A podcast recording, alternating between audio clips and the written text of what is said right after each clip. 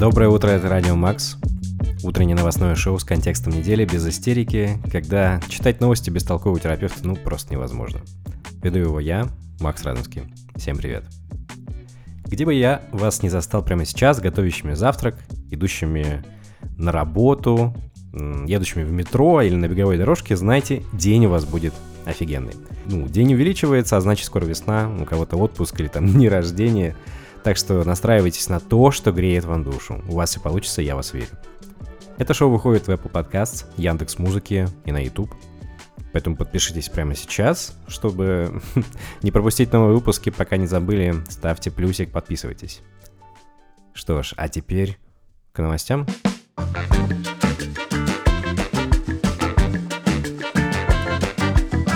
Начнем с хорошего. Верховный суд признал незаконными габариты ручной клади авиакомпании «Победа». Я этого знал всегда. Это было долгое разбирательство. Если коротко, то «Победа» установила два варианта провоза багажа, и оба, странные. Суд не согласился с доводами юристов «Победы» и решил, что лоукостер уменьшает установленную норму бесплатного провоза ручной клади. Да здравствует наш суд! В наше время любое решение суда, хоть как-то граничащее с разумом, воспринимается с радостью. Как будто еще есть где-то свет в конце туннеля этой справедливости. А пока не набежали боты, хвалящие авиакомпанию, скажу вам из личного опыта, что «Победа» искусно превращает опыт нахождения в самолете в ощущение, что ты прошелся по гражданке с гопарями. Слышь, зовут муж, ты чего базаришь так смело-то? Жаль, что конкуренция в России слабая, и лоукостеры так и не стали настоящими лоукостерами, но все еще впереди, верно? На Ютубе вышел выпуск Дудя со Аскаром Кучерой, напомню, это телеведущий из Муз-ТВ. Он поддерживает российскую армию, да, прямо сейчас, когда идет война в Украине. Если хотите получше понять мысли тех, кто еще сомневается или имеет позицию «не все так однозначно», то вас ждет 2 часа собирательного образа вот такого запутавшегося человека.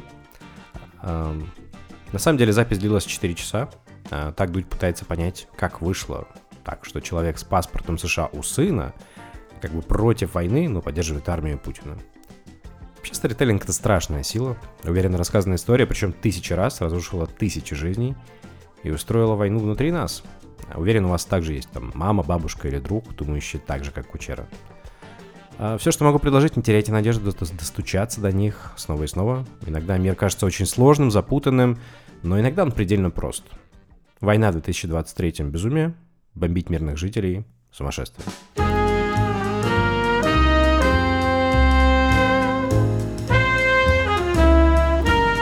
BBC получил от норвежской полиции подтверждение, что россиянин Андрей Медведев, которого, как он сам, и правозащитники ГУЛАГа нет, называют бывшим командиром отряда ЧВК «Вагнер», оказался в Норвегии. Сейчас он находится под стражей. И, кстати говоря, Пригожин подтвердил эту информацию. В общем, Андрей бежал буквально через леса и поля и реки в Норвегию, поскольку, как он сам утверждает, за ним охотились не только правоохранители, но и бойцы «Вагнера».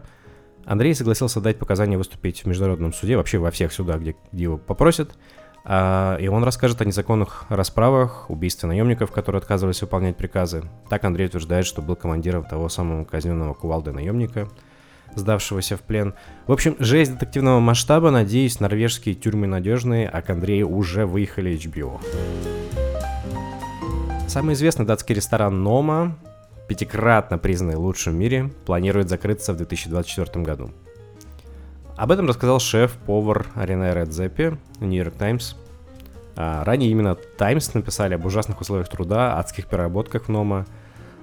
Кстати, если хотите послушать больше про адский труд в мишленовских ресторанах, послушайте последний выпуск моего подкаста «Гастрокультура» с Максом Зориным, одесским поваром, который работал во Франции с Аленом Дюкассом. 16-часовой рабочий день — это совершенно не шутка, это абсолютно нормальная история. А еще сатирично, что новость эта вышла на следующий день после премьеры фильма «Меню». Это триллер о ресторане, очень напоминающем Noma, заметили пользователи Твиттера. Журнал Rolling Stones выпустил расследование о сербском боевике, который попал на фотографию известного американского фотографа еще в 1992 году. Тогда, во время распада Югославии, местные военные формирования занимались терроризмом, был такой полк «Тигры». На этой фотографии некий солдат замахивается ногой, чтобы пнуть труп убитой им женщины. Так вот, Rolling Stones выяснили, что на сегодняшний день этот человек, зовут Срджан, является популярным диджеем и до сих пор выступает в клубах Сербии. Это вот к вопросу о военных преступлениях и ждет ли Гаагский суд. Как видите, наш мир настолько сошел с ума, что убийцы легко становятся диджеями, а где-то и наоборот. Российские школьники тоже начали использовать ChatGPT для решения домашних заданий. Если вы пропустили, то компания OpenAI выпустила чат-бот, нейросеть, которая работает в виде диалога. Что она может? Она может написать код, как программист практически, отвечать на сложные вопросы в формате «как сделать что-то в какой-то программе», создавать сценарии, сочинять тексты песен, писать эссе. В общем, она много что может. И, как оказалось, она отлично решает задачки по математике, физике, даже химии. Но вот беда, она часто ошибается, то есть допускает ошибки, потому что берет информацию не всегда из проверенных источников. Так, например, Stack Overflow рекомендовал программистам не использовать ответ на нейросети.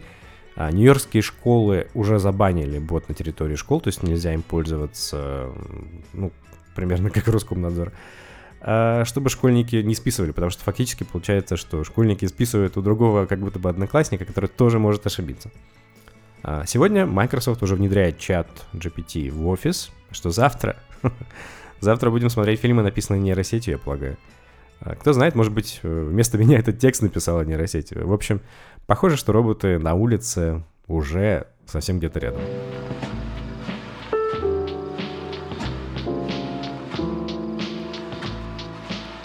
Майли Сайрус сняла клип на новый гимн сильным и независимым женщинам Flowers. И, конечно, выпустила его в день рождения своего бывшего, Лиэма Хемсфорта. Это младший брат Тора, если вы тоже, как и я, не запоминаете актеров по их именам.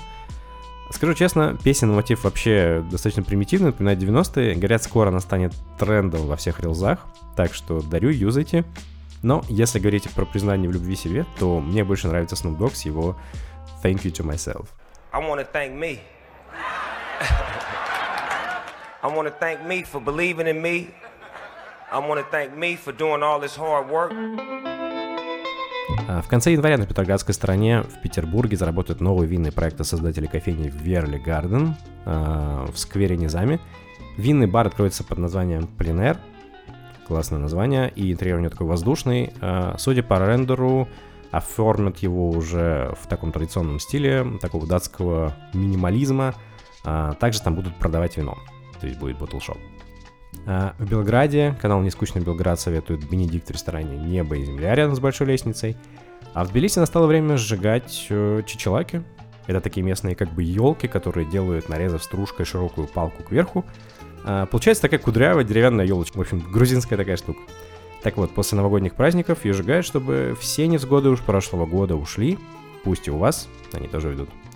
Это все на сегодня. Вы получаете бриллиантовую ачивку, что дослушали до конца этот выпуск Радио Макса. Пишите свои отзывы в Apple Podcast, присылайте мне аудио-войсы в Telegram, что вас беспокоит, о чем вы думаете, какие вообще планы на 2023 год. С вами был Макс, всем пока.